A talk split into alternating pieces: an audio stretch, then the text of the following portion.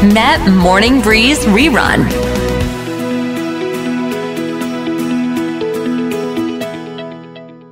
เรามาต้อนรับคุณหนูดีกันนะคะ สวัสดีค่ะ สวัสดีค่ะ ก็มาพูดคุยกันก่อนที่คุณหนูดีจะลาไปปฏิบัติธรรมนะคะ ครั้งนี้อัพเลเวลแล้วจะไปสติปัฏฐานใช่ไหมคะ ใช่เลยมีได้ไปสติปัฏฐานสี่แบบแปดวันค่ะ แล้วก็เท่าที่ทราบมาคือสามารถที่จะเหมือนกับมีการอ่านหนังสือในนั้นได้ด้วยเดี๋ยวออกมาเดี๋ยวจะมารีวิวว่าเป็นยังไงนี่ครั้งแรกเหมือนกันงั้นแสดงว่าสุกหน้าเนี่ยไม่ได้คุยกันใช่ไหมคะเขาอนุญาตให้ใช้โทรศัพท์ไหมคะในกรณีที่แบบว่าเออต้องมีงานอะไรอย่างเงี้ยหรือไม่ได้เลย สุกร์หน้าคงไม่ไม่ได้ค่ะ ก็เนาะเราเราก็จะขอหนีหนึ่งตึงอาทิตย์นะคะ แล้วเดี๋ยวจะรีบกลับมา แล้วก็จะมาแชร์ประสบการณ์เพราะว่าวันเนี้ยอยากมาแชร์ประสบการณ์มากๆเพราะหนูดีเองก็เพิ่งเนี่ยเป็นครั้งแรกเลยที่ได้ไปคลาสนี้ก็อยากเห็นว่ามีความแตกต่างจากการไปวิปัสสนาแบบที่เราไปสิบวันค่ะหรือสามวันหรือหนึ่งวันยังไงเนาะอ่าพระอาจารย์ก็บอกว่าตัวเนี้ยจะช่วยให้เข้าใจในเอ่อ วิธีการวิปัสสนามากขึ้นค่ะมันก็ตื่นเต้นก็เดี๋ยวก็รู้สึกว่ารอฟังขนาดนั้นเลยอ่า มาถึงเรื่องที่หลาย ๆ คนพูดถึงนะคะ โดยเฉพาะติดเทรนด์ทวิตเตอร์มาก ๆ กับเรื่องของเน็ตไอดอลน้องจีจี้นะคะ ที่เสียชีวิตแล้วก็มีการพิสูจน์แล้วนะคะ จากวิถีกระสุนนั้นว่าเธอนั้นเหมือนกับว่าถูกยิงโดยที่ไม่ทันตั้งตัวนะคะ แล้วก็สรุป ไปมาว่า เออไม่ไม่น่าจะมีบุคคลอื่น น่าจะเป็นแฟน ซึ่งเป็นนักเรียนเตรียมทหารนั่นแหละ ที่ยิงเธอก่อน แล้วก็ค่อยมาปลิดชีพตัวของเขาเองนะคะ ซึ่งเหตุการณ์นี้พอมีภาพที่น้องจีจี้เคยโพสต์ ว่าโดนทำร้ายร่างกายอะไรต่างๆ นานา มันเป็นคำถามต่อสังคมเยอะแยะมากมาย โดยเฉพาะคนที่มีลูกสาวเนี่ยคุณหนูดีเขาแบบสะเทือนใจมากนะ แล้วก็ยังมองไปถึงทางด้านของครอบครัวของฝ่ายน้องผู้ชายที่เสียชีวิตไปด้วยว่า หนึ่งคือน้องเขาก็อายุน้อยแล้วเข้าถึงอาวุธปืนได้อย่างไรนะคะปืนก็พิสูจน์ทราบแล้วว่าเป็นของคุณพ่อของน้องเขานั่นเอง ในโซเชียลมีเดียก็มีการโพสต์ว่ามีปืนหลากหลายชนิดนะคะชื่นชอบมาก แต่ทีนี้เนี่ยเราจะมาดูกันว่า การที่คบหากัน มันจะเป็น pattern ไม่ใช่แค่กับน้องจีจีเท่านั้นจริง ๆ เราเคยพูดเรื่องนี้มาแล้วนะคุณผู้ฟังแต่อยากจะย้ำเตือนกันอีกที เรื่องของการทำร้ายร่างกาย ซึ่งคุณหนูดีเองก็ได้เรียนที่มหาวิทยาลัยด้วยคุณครูก็สอนเรื่องนี้มานะคะ ท้ายที่สุดแล้วเนี่ยแค่การโดนตบหน้าครั้งเดียว หลาย ๆ คนปูเป้จำได้ว่าคุณหนูดีเล่าว่าคนในห้องเนี่ยยกมือว่าเลิกเลยโดนตบครั้งเดียวไม่ได้ ก็คือยกบ้าง แต่บางคนเนี่ยไม่ยกมือ เพราะว่าคิดว่าเอ๊ะเขาอาจจะพลั้งเขาอาจจะไม่ได้ตั้งใจหรือเปล่า อาจจะเป็นอารมณ์ชั่ววูบแล้วหลังจากตบเนี่ยเขาก็มาทำดีเขามาง้อเขาสัญญาว่าเขาจะไม่ทำแบบนี้อีกแล้ว แต่มันไม่ใช่ เพราะว่าตบแล้วครั้งหนึ่ง มันจะมีครั้งต่อไปใช่ไหมคุณหนูดี อันนี้ต้องบอกเลยนะคะว่าเป็นเรื่องที่น่าสนใจและน่าเรียนรู้ เพราะว่าข้อแรกเราอาจจะคิดว่าเออเราเนี่ยเอ็นดีเนี่ยเราวิจารณ์แล้วเราแฟนเราก็ดูที่เขาไม่น่าจะซ้อมเราไม่น่าจะอะไร แต่ว่าเชื่อไหมว่าหนูดีเองเรื่องศึกษาเรื่องของผู้ที่โดนทำร้ายร่างกายนะคะ ในบริบทของความรักในบริบทของครอบครัว เพราะว่าจริงๆมันเกี่ยวกับเราทุกคน แล้วเกี่ยวยังไงข้อแรกเลย เราเกี่ยวในฐานะพลเมืองดีได้แน่นอนนะคะ เพราะว่าการทำร้ายร่างกายในบริบทของความรักความสัมพันธ์เนี่ย มันจะดำเนินต่อไปไม่ได้ ถ้ามันไม่อยู่ในความเงียบ หลาย ๆ คนเนี่ยที่เขาตัดสินใจที่เขาจะไม่ทนแล้วเนี่ยเขาบอกทุกคนตั้งแต่ตำรวจ พ่อแม่เพื่อนครอบครัวและคนแปลกหน้าเพราะว่าเอ่อเมื่อผู้ที่โดนกระทำเริ่มพูดเนี่ยหนึ่งแต่เมื่อเขาเริ่มพูดมันก็จะมีอันตรายที่ติดตามมาเดี๋ยวเราจะคุยกันในวันนี้ด้วยนะคะ แต่แค่อยากจะบอกว่าเราทุกคนเกี่ยวข้องค่ะ เราสามารถเกี่ยวข้องได้ในฐานะเพื่อนมนุษย์ที่อยากช่วยเหลือกัน และในฐานะพลเมืองดีเนาะทีนี้เนี่ย มันมีคำถามเยอะมากนะคุณปูเป้ก่อนที่หนูดีจะต้องบอกว่าอันสำหรับเพื่อนๆที่ไม่ได้ฟังในครั้งที่ดีจัดกับคุณปูเป้หนนู้นเนาะหนูดีเคยอยู่ในห้องเรียนตอนปริญญาตรีเนาะเราเรียนค่ะ Family Studies ครอบครัวศึกษานะคะ ที่ University of Maryland College Park อเมริกาจำได้เลยมีคลาสหนึ่งอาจารย์ถามว่าบริอะนักเรียนทุกคน อันนี้ปริญญาตรีนะคะ ถามว่าอะสมมุติว่าคุณเป็นผู้หญิงคนหนึ่งการศึกษาดีเพิ่งเรียนจบเพิ่งแต่งงานแล้วเนี่ย แล้วปรากฏว่าแต่งงานไปแป๊บเดียวเนี่ย ทะเลาะอะไรก็ไม่รู้ผู้ชายที่ไม่เคยทำร้ายคุณเลยเนี่ยตบหน้าคุณเลย เออ อย่าไหมซึ่งตัวแบบบริบทที่อาจารย์สร้างภาพมาก็คือเพิ่งแต่งงาน ซึ่งเราก็รู้สึกว่าเฮ้ยเพิ่งแต่งงานแล้วเขาไม่เคยทำร้ายเราเลยอะ่ะอย่านี่มันมันมันรุนแรงเกินไปไหมมันมันเยอะไปเปล่า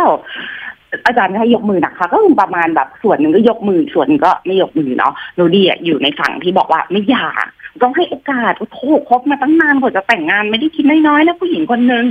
เอ่อแต่บทสรุปวันนั้นที่อาจารย์ตั้งใจมาสอนอะก็คือคำตอบที่ถูกต้องคือต้องยาซึ่งอยู่ดีก็แบบฮะยาเลยเหรอเขาตบครั้งเดียวเองอะไรเงี้ย อาจารย์บอกว่าเนี่ยแหละ ก็คือจุดเริ่มต้นของเอ่อความสัมพันธ์แบบทำร้าย แล้วมันมีแพทเทิร์นมันชัดมากเฟสที่หนึ่งทำให้เรารู้สึกดีและปลอดภัยแล้วเหมือนแบบว่า เราเป็นเหมือนคนที่เป็นโดมิเนนต์นะคะ เหมือนเป็นคนที่แบบสมมติว่าสมมติมันเกิดกับผู้หญิงแต่ต้องบอกก่อนนะ มันเกิดกับผู้ชายได้เช่นกันนะคะ เพราะอย่างที่หนล่าสุดเราเห็นที่เป็นข่าวดาราฮอลลีวูดผู้ชายที่โดนอดีตภรรยาเนี่ยทำร้ายร่างกายด้วยเนาะศาลก็ตัดสินให้ผู้ชายชนะ มันจริงๆมันประมาณในอเมริกาเนี่ยเกิน 85เปอร์เซ็นเป็นผู้หญิงโดนทำร้ายและผู้ชายใส่กระทำแต่นั่นมันหมายถึงเห็นนะว่าอีกสิบกว่าเปอร์เซ็นต์ก็มีผู้หญิงมันใส่กระทำนะคะ แต่มันก็จะเริ่มจากอีกฝ่ายเนี่ย จะทำให้เรารู้สึกดี รู้สึกปลอดภัย รู้สึกนี่คือความรักที่ดีที่สุดของชีวิตให้ความสนใจรับฟังดูแลให้เงินให้ของทุกอย่าง อันนั้นคือเฟสที่หนึ่งแต่มันมีเฟสที่สองสำหรับคนใจร้ายเนาะก็คือเฟสที่สองเนี่ย มันจะเป็นเฟสที่เรียกว่า isolation คือเอาตัวคนเนี้ยออกจากความช่วยเหลือทั้งหมดของเขา ถ้าเป็นให้เห็นภาพง่ายๆเลยนะคะ ถ้าเป็นสมมติว่าชายเป็นฝ่ายกระทำเนาะส่วนใหญ่ผู้ชายก็จะแบบเนี่ย ให้ผู้หญิงอาจจะย้ายบ้านไปจากที่อยู่ในที่ที่แบบอยู่กับครอบครัวอะชวนผู้หญิงย้ายมาอยู่ด้วย พอผู้หญิงย้ายมาอยู่ด้วยทีเนี้ยพอประตูปิดเหลือสองคนเนี่ย มันก็เรียกให้ใครช่วยลำบากละนะคะ อาจจะให้ย้ายงานหรืออาจจะให้ออกจากงาน ก็เป็นไปได้นี่ก็เป็นแพทเทิร์นแล้วเขาจะเริ่มทำร้ายนิดเดียว นิดเดียวเพื่อดูอีกฝ่ายรับได้ไหมอืมมันจะมีคนที่รับไม่ได้เลยคุณปู่ไปแบบโดนนิดเดียวคือหนีไปเลยอะค่ะพวกเนี้ยซึ่งเคยรอดอืมเพราะว่ามันยังไม่ยังไม่จม แต่ว่าคนที่เนี่ยแหละ คนแบบดิฉันสมัยอายุแบบสิบแปดสิบเก้าและเปอร์เซ็นต์ของผู้หญิงนะคะ ผู้หญิงนะ ในอเมริกามีการเก็บข้อมูลด้วยค่ะว่า เกินกว่าครึ่งเนี่ย ของอายุของคนที่อยู่ในความสัมพันธ์ประเภทนี้คือ16ถึง24ปี ถ้าเราดูเคสของน้องนะคะ ที่เพิ่งค่ะเกิดขึ้นน้องอายุ20น้องคบมาสองสามปี ก็น้องก็อยู่ในกลุ่มเนี้ยแหละค่ะเหตุผลก็คือกลุ่มเนี้ยค่อนข้างจะ สังเกตสัญญาณไม่เป็น ว่าถ้าผู้ชายทำแบบเนี้ยต้องหนีแล้วเนาะเพราะด้วยความอ่อนประสบการณ์ ซึ่งถ้าดิฉันตอนนั้นไปเจอผู้ชายที่ทำร้ายร่างกาย แล้วมาจีบมาอะไร ดิฉันก็คงเป็นหนึ่งในสถิติพวกนั้นแหละ เพราะยังอยู่ในความเข้าใจว่าเขาทำเราเบาๆครั้งเดียวจะตัดสินความรักของเราทั้งหมดเหตุการณ์อันนี้อันเดียวเหรออะไรเงี้ยอืมแต่แล้วมันจะค่อยๆไปเรื่อยๆคุณปูเป้พอวิกหนึ่งทนได้ ทีเนี้ยมันจะเริ่มหนักคอขึ้นหนักคอขึ้นและ ในคำถามที่ว่าทำไมผู้หญิง หรือผู้ชายที่โดนแบบนี้ ไม่หนีไม่ทิ้งไม่เลิก สิ่งหนึ่งที่คนที่อยู่ในความสัมพันธ์นั้นรู้ แต่คนนอกที่ไม่เคยอยู่ตรงนั้นเลยไม่รู้คือ เมื่อเลิก คุณมีโอกาสจะตายสูงที่สุดเพราะอีกฝ่ายเขาไม่มีอะไรจะเสียแล้ว และการเก็บข้อมูลในอเมริกาพบว่าเกินกว่า 70%ของผู้ที่โดนกระทำจะเสียชีวิตหลังจากบอกเลิกและหนี นะคะอืมอันนี้เนี่ยต้องบอกว่าอีกฝ่ายเนี่ยเขาตามนะคุณปู่เป้ในอเมริกาเนี่ยเขาจะออกกฎหมายมันจะบอกได้เลย ห้ามคนนี้เข้าใกล้คุณเกินกี่ร้อยเมตรถูกป่ะเอมันอจะทำไมเมืองไทยไม่มีกฎที่ห้ามเข้าใกล้อย่างล่าสุดเลยเนี่ยน้องเน็ตไอดอลอะไรที่โดนรปภโรคจิตเนี่ย ออกมาจากคุกก็ยังตามคุกคามติด GPS กับน้องอีกนะคะ คือมันไม่เข็ดน่ะ เราควรจะมีกฎหมายที่แบบห้ามเข้าใกล้ในระยะกี่เมตรกี่เมตรได้แล้วนะบ้านเรา ดิฉันว่าควรมีแต่ประเด็นอย่างนี้นะคุณปูเป้และคุณผู้ฟังอันหนึ่งที่มันน่าเศร้าในอเมริกา มันก็มีคนที่บ้าพอที่จะไม่สนกฎหมายเพิกเฉยเลย แล้วก็บุกเข้าไปเพื่อจะทำร้ายเขาหรือว่าฆ่าเขามีอยู่นะคะ เพราะว่าตำรวจอันหนึ่งที่หนูดีสมัยก่อนดิฉันก็กลัวนะก็รู้มา ถ้าเราไม่ใช่อภิมหาเศรษฐีเราก็ไปจ้างบริการดมาใช่ไหมปกป้องเรา 24 ชั่วโมงก็ไม่ได้ตำรวจก็ไม่สามารถ ส่งใครมาปกป้องดูแลเราได้อย่างมากที่สุดก็คือถ้าเขามาก็โทรบอกเข้ามาก็โทรบอก โทรบอกก็เท่านั้นอันเนี้ยก็เป็นเพราะตำรวจไทยจะบอกว่าเขายังไม่ลงมือจำได้ไหมเคสที่ลูกฆ่าแม่ลากหัวแม่ออกมานั่นน่ะคือเพื่อนบ้านเขาเขาโทรไปตอนนั้นยังไม่ลงมือตำรวจก็เอ้ยยังไม่ลงมือ แล้วคือต้องรอให้เขาลงมือก่อนละฮะแต่มันก็ไม่ทันแล้วไงเขาก็ตายโดนทำร้ายไปแล้วไงใช่ อันเนี้ยเป็นเป็นอะไรที่มันถึงแล้วเดี๋ยวเดี๋ยวเบรกสองเนี่ย อยากจะมาชวนกันคุยเรื่องวิธีการสังเกต สัญญาณอันตราย เพราะว่าในที่สุดนะ มันก็กลับมาที่ตัวเราว่า เราสังเกตสัญญาณของคนที่มีจะเป็นอันตรายได้ไวไหมทันไหมเราเก่งไหม แล้วที่ฉันสังเกตจากที่อายุเท่านี้นะคุณปูเป้มีคนกลุ่มหนึ่งในโลกใบนี้นะที่เขาเลือกแฟนเก่งมากเหมือนเขาสามารถมองทะลุทะลวงได้ทุกอย่าง มันอาจจะเป็นสัญชาติญาณของการที่เขาสังเกตพฤติกรรมมนุษย์ได้เก่ง แล้วดิฉันคิดว่าเนี่ยเป็นหนึ่งในสิ่งที่ทำให้คนเรารอดชีวิตได้เลยนะ การสังเกตคนเป็น ดิฉันก็ไม่ได้เก่งร้อยเปอร์เซ็นต์นะ แต่ดิฉันก็พยายามเรียนรู้ เออ ได้ดิฉันก็กลัวเดี๋ยวมาคุยกันในช่วงหน้าค่ะ กลับมาพูดคุยกันต่อค่ะคุณหนูดีมาสังเกตกันต้องบอกว่าเหยื่อที่โดนทำร้ายเนี่ยไม่จำเป็นต้องจะเป็นเพศหญิงเท่านั้นนะ ผู้ชายก็โดนทำร้ายร่างกายจากผู้หญิงได้เหมือนกัน ฉะนั้นเรามาสังเกตกันค่ะใช่เลยค่ะหนูดีว่าอันดับแรกเลยนะ ทุกคนหนูดีมองนะคะ อ่า อันนี้แต่ว่าเดี๋ยวอยากฟังเพื่อนๆเนี่ย แชร์ด้วย แล้วก็อยากฟังมุมมองคุณปูเป้ด้วย เพราะหนูดีสังเกต สมัยที่ฉันเป็นโสดอะดิฉันมีโอกาสได้เดทได้นู่นได้นี่ใช่ไหมผู้ชายเนี่ยจะแบ่งออกเป็นสองกลุ่มหลักๆ ในความคิดเห็นหนูดีนะ คนที่เขาไม่ค่อยมาอะไรเรามากคุณปูเป้เหมือนแบบเออมาทำความรู้จักกัน เออ เราก็เป็นคนที่มีสิทธิ์เสียงเท่ากัน เราก็ต่างคนคนต่างดูแลกันนู่นนี่นั่น ก็จะเป็นสไตล์ที่แบบไม่หวือหวา ไม่น่าตื่นเต้น อ่าแต่ว่าคุยแล้วสบายใจ แต่ไม่ไม่ค่อยมีของฝากไม่ไม่อะไรนะก็คือ ก็คือเหมือนเอาจริงก็เหมือนเรามาเจอกันนะคุณปูเป้เหมือนเพื่อนมาเจอกันมาคุยกันมาทำความรู้จักกันอะ อ่าอารมณ์ประมาณนี้กับมีอีกโหมดหนึ่งก็คือโหมดหวือหวามากเอ่อพูดเพราะปากหวานให้คุณสีใจมากอืมแล้วก็มักจะมีของให้ หรือจะอยู่ในลักษณะที่แบบ ตั้งใจที่จะทำคะแนนมากๆ อันนี้ในในความประสบการณ์ตรงของดิฉันนะเดี๋ยวอยากฟังเดี๋ยวอยากฟังทางคุณนะ แต่ว่าใดๆก็ตามคนที่ในบริบทที่หวานมากแล้วคือทำถูกหมดอะรู้หมดว่าคนต้องทำอะไรอะดิฉันดูไปดูมาดิฉันกลัวคุณปูเป้เขาจะมีอะไรที่มันเหมือนแบบ เหมือนมันหลุดหลุดอยู่ในนั้นน่ะ คือถ้าเราทิ้งช่วงเราค่อยๆสังเกตแพทเทิร์นน่ะ มันจะมีอะไรที่มันมันไม่ตรงปกที่มันจะค่อยๆผุดขึ้นมา แล้วอันเนี้ยเป็นอันที่แฟนหนูดีพี่โพนะเขาจะพูดตลอดเลยว่า เวลาจีบผู้หญิงอะอะไรที่ทำต่อเนื่องยาวๆไม่ได้อย่าไปทำเพราะว่าพอเลิกทำแล้วแบบอืมมันมันก็คือเหมือนจะโดนแบบเป็นตราบาปในชีวิตผู้ชายคนนั้นไปว่าแบบอ๋อเดี๋ยวนี้เปลี่ยนไปเหรอนู่นนี่แล้วหนูดีก็มาสังเกตตัวเองเหมือนกันนะว่าเออถ้าเราแบบ เราฝืนทำอะไรมากๆอะแล้วมันไม่ใช่สิ่งที่เราทำชินอยู่ในชีวิตของเราอะในที่สุดเราจะหยุดทำแล้วมันก็แบบเออมันก็หยุดไป เพราะฉะนั้นน่ะเอ่อการระมัดระวังแล้วก็จริง ๆ นะ การที่เราอะอื มีความมั่นใจในตัวเองก่อนไม่ใช่มั่นใจในแบบว่าอีโก้นะคะ แต่มีความรู้สึกว่าเราอะดีพอแล้วเราสบายใจกับชีวิตเราอยู่แล้ว ไม่ต้องรอให้ใครมาชมหรือมาชื่นชมเนี่ยเราจะไม่ค่อยตกเป็นเหยื่อ อันนี้ยที่ฉันคิดเองนะคุณปูเป้ไม่ได้ไปอ่านมาจากหนังสือไหนนะแต่สังเกตว่าเวลาอย่างสมมติมีคนมาชมเก่งจังสวยจังทำนู่นทำนี่ได้วอุ้ยที่ฉันจะรู้สึกดีมาก แล้วดิฉันจะชอบสมัยสาวๆอุ้ยใครมาชมชอบมากอืมพอโตโตๆพอโตโตๆดิฉันเริ่มรู้สึกว่าเฮ้ยมันไม่ได้นะ มันเป็นการลงทุนที่ถูกที่สุดเลยอะคำชมอะค่ะแล้วดิฉันก็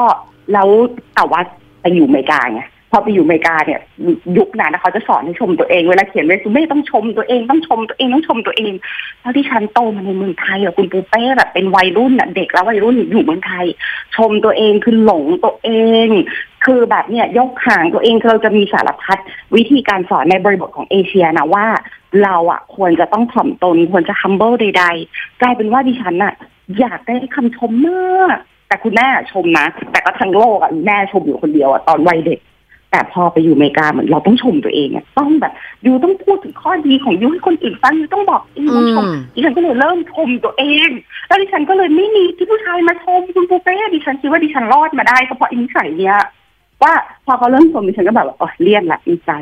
ก็เลยแบบเออแต่เราจำได้ครั้งหนึ่งที่เราอยากผู้ชายสมัยวัยรุ่นนะอยู่เมืองไทยว่าเออหนุ่มๆมาชมมันสวยน่ารักอะไรก็ชอบเออนั่นแหละ ดิฉันคิดว่าเนี่ยคือหนึ่งในนิสัยทำที่ฉันรอดรอดจากผู้ชายที่แบบตรงใจมาแบบว่าหลอกแล้วเอาดิฉันที่เก็บ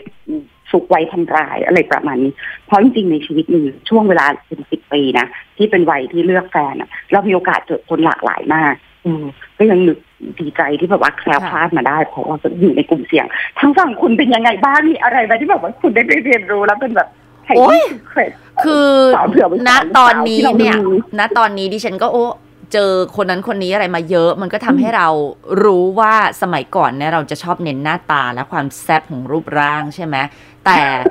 แต่ต้องบอกสาวๆ และหนุ่มๆไว้ว่าสมมุตินะ เราแบบว่า เออ เราเราชอบผู้หญิงคนนี้หรือผู้ชายคนนี้แบบรูปร่างหน้าตาฮอตอะไรยอมรับกันไปเลย แต่พอเราไปดูแบบรูปโซเชียลมีเดียถ้าเกิดเขามันดู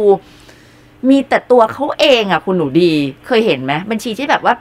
อยู่ที่ไหนก็จะแบบเน้นหน้าตัวเองเซลฟี่ไปงานคอนเสิร์ตไปไปนู่นไปนี่แทนที่จะถ่ายรูปเน้นวงเน้นวิวแต่มีแต่หน้าตัวเองหน้าตัวเองเยอะๆๆอันเนี้ยดิฉันจะบอกเลยว่าหลังๆดิฉันจะไม่ค่อยเลือกคนประเภทนี้ เพราะว่ามันเหมือนแบบโฟกัสที่ตัวเอง อันนี้ไม่ได้บอกว่าทุกคนนะ แต่หมายถึงเราดูได้จากในโซเชียลมีเดียของเขาอะถ้าเกิดเขาลงแบบเน้นแต่แบบหน้าตัวเองเยอะๆเยอะๆเนี่ย มันก็บ่งบอกได้หลายอย่างว่า เออเขาก็คงจะไม่ได้มาใส่จิ้วใส่ใจอะไรกับเรา โดยเฉพาะในเรื่องของการไปเที่ยวการไปกินข้าวกันอะไรอย่างเงี้ย เพราะว่าอย่างเหตุการณ์ที่ดิฉันไปมหากรรมดนตรีฮิปฮอปล่าสุดเนี่ย ก็จะมีคนที่ไปชมสองประเภทคือ ไปเพื่อไปดิวโลกโซเชียลตัวเอง กับไปเพื่อไปดูคอนเสิร์ตจริง ๆ อันนี้ไม่ใช่แค่ปูเป้คนเดียวที่สังเกตเห็นเพื่อนๆร่วมงานก็เห็นว่ามีคนที่ไม่รู้จัก ร้องเพลงศิลปินนั้นไม่ได้เลย แต่คือไปเพื่อแบบให้รู้ว่าฉันมาอยู่ที่นี่แล้วนะ แล้วฉันก็แบบทำหน้าสวยๆพริ้วๆแล้วก็ถ่ายรูปเป็นเป็นรอยแล้วค่อยไปคัดเลือกเอาอีกที กับคนที่เขาแบบมาเพื่อจะจะอินกับสถานที่กับเพลงกับบรรยากาศดื่มด่าจริง ๆ มันก็ทำให้เรารู้ว่า เออ ณ ปัจจุบัน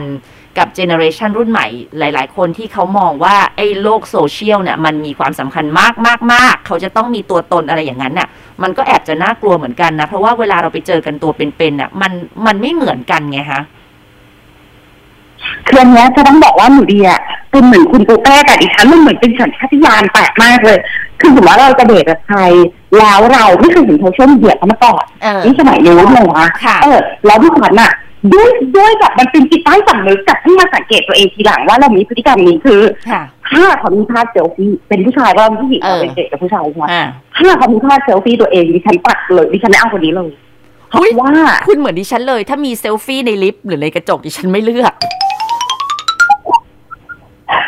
แล้วแต่ว่าดิฉันน่ะอธิบายตัวเองไม่ได้ว่าทำไม รู้แต่ว่ามันเป็นอะไรที่เห็นแล้วมันรู้สึกแบบนี้มันแบบซีนแบบไม่ไม่ชอบแบบนี้อะไรเงี้ย คิดว่าเป็นตอนนั้นคิดว่าเป็นรสนิยมส่วนตัวแต่มันหงุดหงิดใจมากเพราะตอนที่รู้จักกับพี่โพแฟนตอนแรกๆได้เข้าไปในเฟซบุ๊กเขาหาภาพหน้านางยากมากอยากเห็นหน้าเป็นเต็มอยากเห็นแบบมุมต่างๆนี่เลยคุณปูเป้มีแค่มีแค่ภาพถ่ายวิวว่าเป็นคนถ่ายภาพแบบเน้นถ่ายภาพวิวว่าอ้าวทำไมไม่ตัวตนทำไมทำไมทำไมอยากเห็นแล้วก็ภาพโปรไฟล์ก็มีแค่เกี้ยวหน้าที่แบบแทบไม่เห็นอะไรเลยเต็มไปด้วยเงาอะไรเงี้ย แล้วพอมาคบ ก็สังเกตเลยว่าเขามีพฤติกรรมที่มันอะสอดคล้องกับโซเชียลมีเดียเขาคือเขาเป็นคนที่เอ่อคิดถึงผู้อื่น เป็นคนแบบมารยาทงาม เป็นคนที่ไม่อีโก้ไม่ใช่แบบทุกอย่างคือชั้นชั้นชั้นชั้นชั้นอะไรอย่างเงี้ยก็เลยก็เลยรู้สึกว่า เออมันก็มีผลนะ แล้วก็มามองย้อนกลับมาว่าทำไมเราไม่ชอบคนที่เซลฟี่จังเลยจริงๆมันก็คืออมมันก็คือนั่นแหละดูลูกกันมีดูฉันสิดูฉันสิดูฉันสิ ซึ่งถ้าเป็นตอนเด็กๆ อาจจะไม่คิดอะไรหรอกไปกินค่ะข้าวไปอะไรแต่พอโตๆเราอยากหาคนที่จะแชร์ชีวิตด้วยกันอะอืมเราอยากได้คนที่ไม่ได้คิดถึงตัวเองว่าเป็นศูนย์กลางของจักรวาล ไม่ได้หมายความว่าคนที่ถ่ายเซลฟี่ลงเยอะๆเป็นศูนย์กลางของจักรวาลนะคะ อันนี้มันเป็นรสนิยมของผู้หญิงหนึ่งคนที่ชื่อหนูดีที่แบบบังเอิญเรามีพฤติกรรมแบบนี้อืมและเราหาคำตอบไม่ได้ว่าทำไมเราถึงทำไมรูปเซลฟี่มันมันเป็นถึงขั้นว่าไม่ได้เลยเหรออะไรเงี้ยก็งงอืม ก็สิบกว่าปีผ่านไปอะ ถึงมานั่งอธิบายพฤติกรรมตัวเองในสมัยสาวๆอะไรเงี้ยค่ะเนาะแต่ว่าเรื่องการทำร้ายร่างกายเนี่ยมันเรื่องใหญ่มากดิฉันดีใจนะคุณปูเป้ที่เราเลือกพูดกันในวันเนี้ยในมุมมองของคุณปูเป้สมมติเราสองคนอะไม่มีลูกสาวอยู่ละค่ะแต่ถ้าเราจะเอาความรู้สมัยที่เราเด็กทั้งหมดเนี่ยเป็นเติบโตอยู่ในช่วงวัยสาวทั้งหมด มาสรุปย่อยแล้วเอาไปสอนลูกสาวไม่ให้ต้องไปเจอไปคบไปเดท กับคนที่จะไม่ใช่แค่ทำร้ายร่างกายนะทำร้ายการเงิน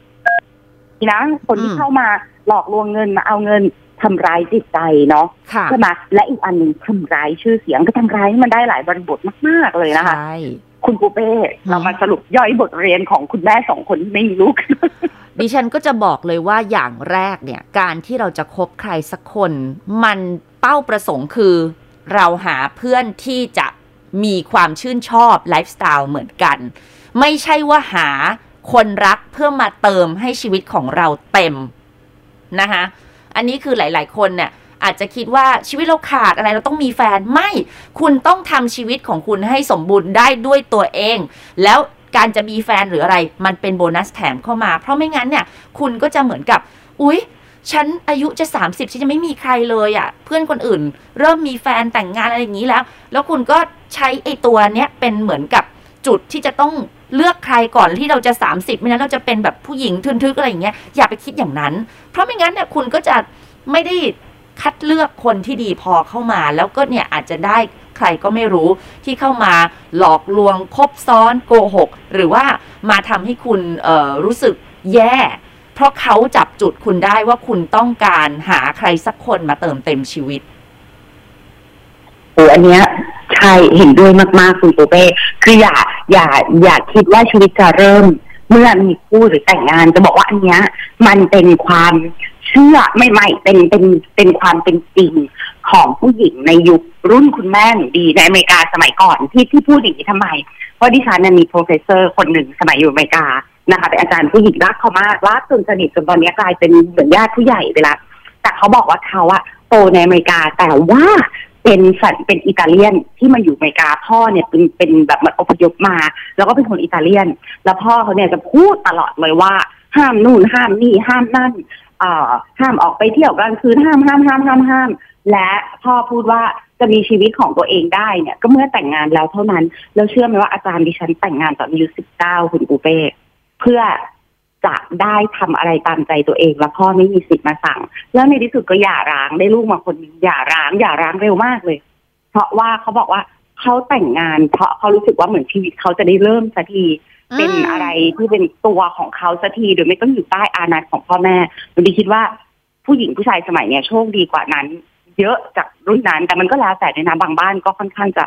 ดุแล้วก็ครอบงำลูกอยู่พอสมควรเนาะ แต่ว่านั่นแหละ แล้วอย่างที่คุณปูเป้บอกเลยว่าแบบต้องสร้างชีวิตตัวเองก่อนหนูดีเคยไปบรรยายที่มหาวิทยาลัยแล้วก็พูดอะไรที่มาจากประสบการณ์ตรงแต่น้องๆ ก็คือหัวเราะกันหนักมากดิฉันน่ะไปพูดกับเด็กน้องเด็กปีสี่ก่อนโควิดนะแล้วก็บอกว่า เออถ้าพี่จะแนะนำอะไรหนูหนูๆได้สักอย่างนะคะ อยากแนะนำให้เป็นโสดหลังเรียนจบดิฉันจะมีตัวเลขด้วยแต่ขค่ะอถอนคำพูดตัวเลขละกันอันแล้ว แต่น้องดิฉันบอกว่าเป็นโสดหลังเรียนจบสักห้าปีทำไมดิฉันบอกว่าห้าปี เพราะจากประสบการณ์ชีวิตตัวเอง แต่จริงๆนะคนเราเนาะโชคชะตาวาสนามันแล้ว แต่ว่าจะไปเจอคู่ตอนอายุเท่าไหร่ก็พูดอย่างนั้นนะดิฉันคิดว่าดิฉันพูดผิดไปนิดนึง แต่ใด ๆ ก็ตามประโยชน์ของการเป็นโสดหลังเรียนจบคือหนึ่งถ้าเราอยากจะเดินทางไปที่ไหน เราไม่ต้องคอยรายงานตัวใครคุณปูเป้อยากไปเมืองนอกอยากไปเมืองไทยอยากทำงานที่ไหนโอกาสต่างๆ ที่เปิดในชีวิตเพราะที่ฉันสังเกตตอนอายุเท่านี้แล้วเรามีคู่แล้วจริงจังเนี่ย เราไปไหนเราต้องบอกเขาไงคุณปูเป้ ต้องติดต่อต้องบอกแล้วเราก็คาดหวังเหมือนกัน เพราะเราก็ไม่อยากแบบอยู่ดีๆตายหายไปเลยอย่างเงี้ยเนาะก็ใด ๆ เวลาที่เราโสดมันก็เป็นเวลาที่เราจะสร้างชีวิตตามนิยามเราเอง และเมื่อเรามีชีวิตตามนิยามเราเองอะเราไปหาคู่เราจะได้รู้ว่าเราชอบอะไรไปแล้วเราก็เลยเห็นด้วยกับคุณปูเป้มากๆว่าสร้างชีวิตตัวเองนี่มันครบก่อน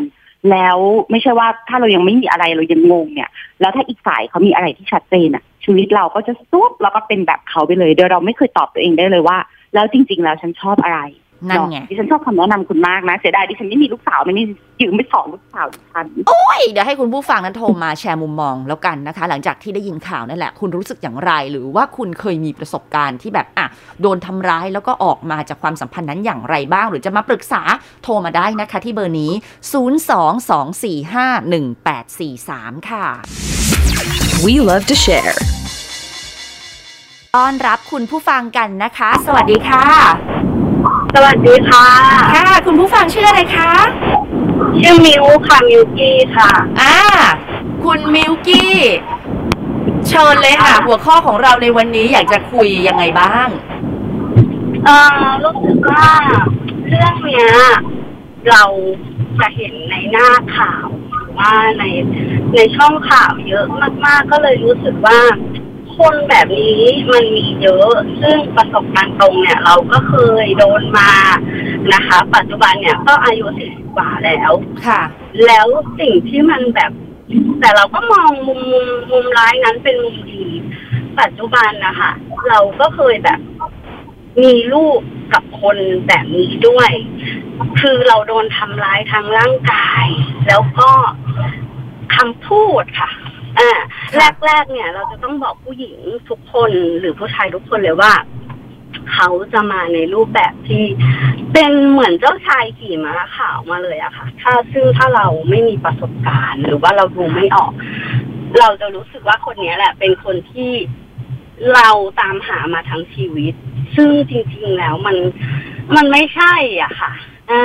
ค่ะเราเราเราคนทุกคนที่ตกอยู่ในสภาวะเนี้ยจะให้เหตุผลตัวเองเสมอว่าเขาทำเพราะเขารัก เขาทำเพราะเขาหึงเขาหวง อืม จริง ๆแล้วถ้าเรามองออก เราจะรู้ว่าเขาทำเพื่อตัวเขาเองทั้งนั้น เขาตัดทุกอย่างตัด สังคมเพื่อนอืมให้เราลาออกจากงานค่ะไม่ให้เราไปหาพ่อแม่อย่างเงี้ยค่ะ แล้วพยายามทำให้เราท้องเพื่อให้เราอยู่ในกำมือเขาแบบเนี้ยค่ะ อืม ใช่โอ้ก็เลยจะบอกผู้หญิงทุกคนว่าเรื่องแบบเนี้ยเรา เราต้องสังเกตสังการดีๆ แล้วเดี๋ยวนี้มันไม่ใช่แค่ผู้หญิงที่โดน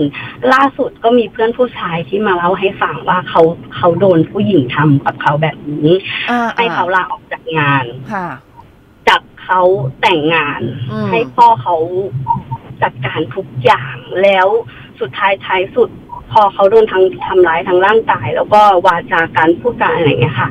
สุดท้ายก็มาเล่นงานเขาเรื่องคดี อะไรอย่างเงี้ยค่ะ ซึ่งค่ะมันน่ากลัวมากสังคมสมัยนี้ คือปัจจุบันค่ะก็คือหนีออกจากผู้ชายคนนั้นมาได้เพียงเพราะว่าเราเนี่ย หันกลับมามองว่าสิ่งที่เราเป็นอยู่เนี่ยเราเรารักเขามากกว่าเรารักตัวเองได้ยังไงอย่างเงี้ยค่ะ อืมอืมน่าสนใจใช่